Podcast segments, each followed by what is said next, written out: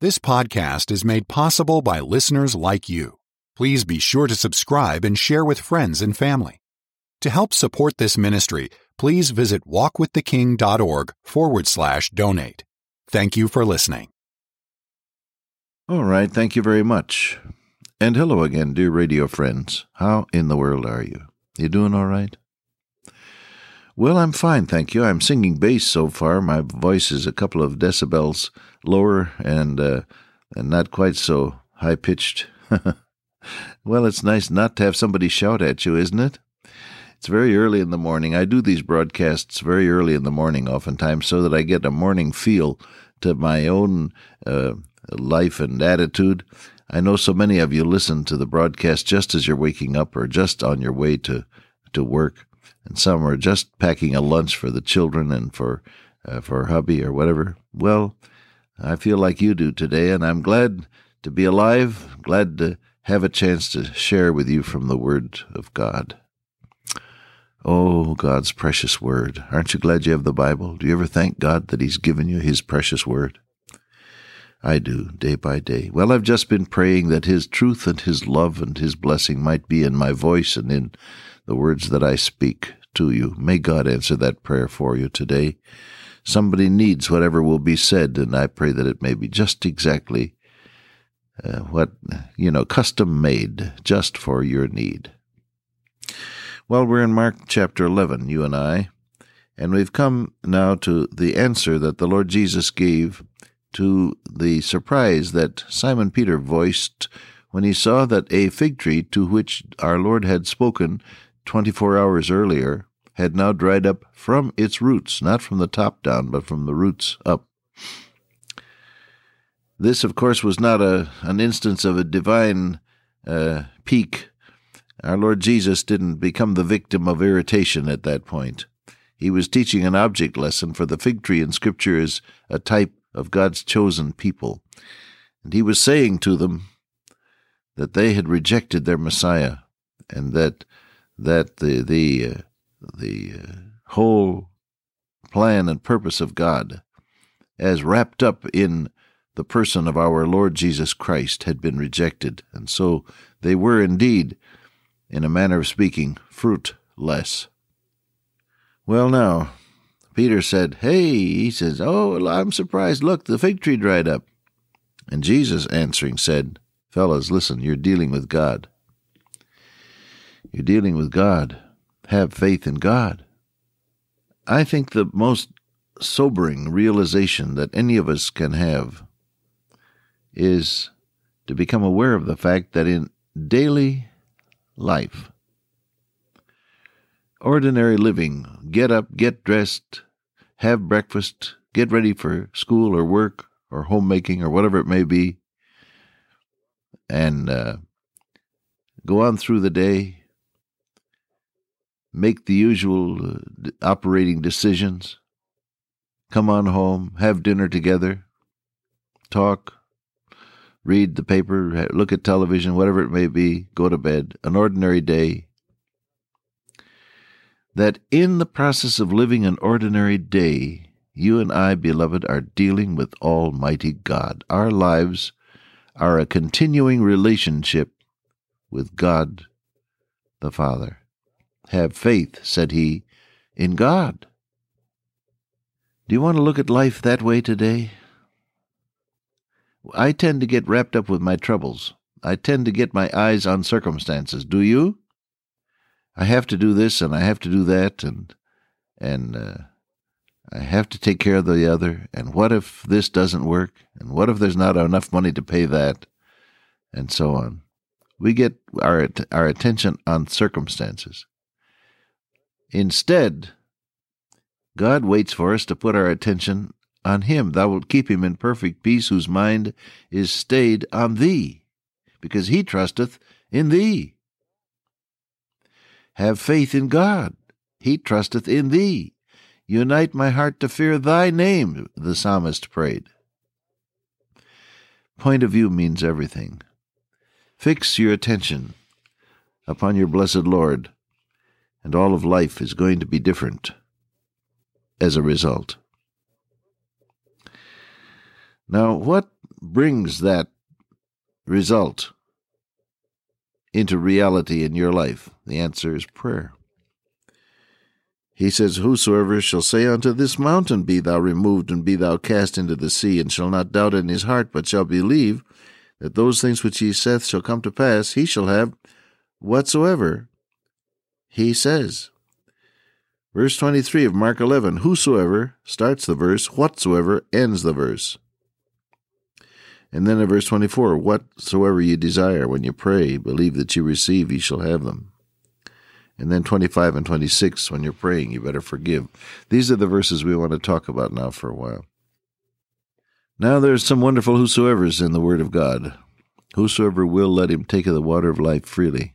God so loved the world that he gave his only begotten Son, that whosoever believeth in him should not perish, but have everlasting life. Whosoever. Now the whosoever of salvation is John 3:16, but the whosoever of prayer is in this passage. And our Lord Jesus took uh, an impossible physical situation. How do you move a mountain? Well, he said, Whosoever shall say unto this mountain, Be thou removed, be thou cast into the sea, and shall not doubt in his heart, but shall believe that those things which he saith shall come to pass, he shall have whatsoever he saith. Now you know in your own heart when you are praying in absolute faith. There is a sense in which, when we pray for something we want very, very much, we try to convince ourselves that we are really trusting God and that we really believe. But down in our hearts, there may be the the feeling, well, what if nothing happens? That's why our Lord Jesus added, and shall not doubt in his heart. I guess I told you some years ago the story of what happened to me when I was a little boy.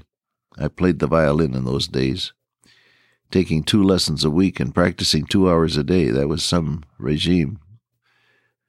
And uh, so it was that a lady at the church we attended gave me a piece of music and said, "Try this, Robert." And I took it home and put it in a in a the bottom drawer of a chest of drawers that was my own particular bailiwick. I had one chest of drawers sitting in the hallway of this little basement flat in which we lived in Cleveland, Ohio. And promptly forgot it. Well, the weeks and months went by. Finally, the lady approached me at church one day and said, have you ever played that music that I loaned to you? And oh, I know I hadn't, but I would. Well, she said, when you get through with it, bring it back. Well, I thought I'll bring it back to her. So I went to the chest of drawers and opened the bottom drawer and dug out that piece of music, and to my horror, I found that the mice had been in there and had chewed it up, and one corner it was completely gone. And I looked at that chewed up piece of music, realizing that it was not mine and that I had to bring it back to the lady. And I thought, what am I going to do? I thought, well, I'll pray. So I prayed, oh God, fix this. Can't you see me standing there? I think I was seven years old, something like that, seven or eight. And I said, oh God, fix this. well, I knew in my own heart that it was in bad shape. But I prayed about everything then, and I do now. And uh, so I prayed, oh God, fix it. Well, He didn't. And I knew, even as I prayed, I had that I had that sinking feeling, you know, that you're sunk, that nothing's going to happen to this. Well, I thought I'll risk one eye, so I opened one eye and looked. I was still in bad shape.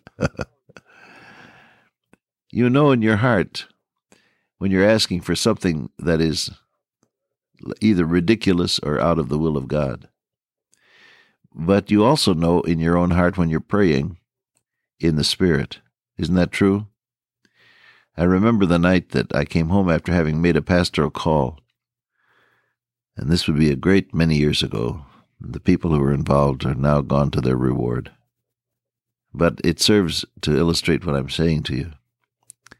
I came back after having made a pastoral call, and I was completely devastated. For what had happened was that when I called upon this family, the lady invited me in and and her two daughters uh, were there, and they were very kind and attentive. I, I, suppose because I was single at the time. But anyhow, uh, I, I I had come to talk to the man of the house, and he was sitting in the front room reading the paper.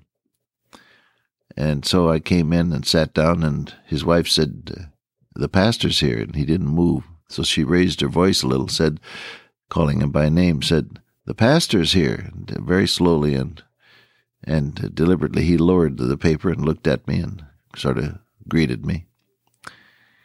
And uh, we made small talk for a short time, and then I came to the point. I said, "You know, I'm I'm concerned about your soul. I'm praying for you that you might trust Christ as your Savior." And he began to laugh, and he laughed, and he laughed, and he laughed, and he laughed. Well, the the girls got embarrassed and retreated to the kitchen, and uh, I don't know what the lady did. I was there with this man laughing. He laughed me right out of the house, almost literally. I finally gave up and went to the front door and went on out and went back to my place. Well, what are you going to do? I got down on my knees and began to seek God about that man, and I prayed I don't know how many hours, but when I finished, I knew in my heart that God had answered. Now I knew it. And uh, I thanked him for it and went to sleep. Well, that was a Monday night. Came Wednesday night, and of all things, this man was at midweek service, smiling and greeting people. And then come the next Sunday evening, and he was there as well. He was there, as a matter of fact, 45 minutes early. And I thought, well, he's early. We always have a, a, a deacon's prayer meeting. Why don't I invite him in to that? So I did. And we prayed around and then gave him his turn. He didn't say anything. So I said, Well, fellas, we got time. Let's pray around again. And we did. When it came his turn again, he, he said in this agonized voice, Oh, somebody pray for me. I'm a sinner. We prayed for him and with him. He gave his heart to Christ, confessed the Savior uh, publicly that very night when I gave the altar call. Well, I knew the preceding Monday that the, the, the answer was there. When you pray in faith, beloved, the faith that God gives, that not of yourselves, Ephesians 2 9 says, it is the gift of God. When you pray in, the, in God given faith, and your heart says yes to God, you know the answer's on the way. That's what Jesus was talking about. Oh, open your heart to God when you pray and let Him guide your praying so you're praying in the Spirit. And I can guarantee you that the answers are on their way. Yes, they are. Hallelujah for that. Aren't you glad? You, my friend, are dealing with Almighty God. Let that determine your attitudes and your decisions this very day. Dear Father, today may we have the kind of faith that doesn't doubt Thee, and may all of our life be controlled by the realization that we are indeed dealing with Almighty God. Through Jesus our Lord, I pray. Amen. Till I meet you once again by way of radio, walk with the King today and be a blessing.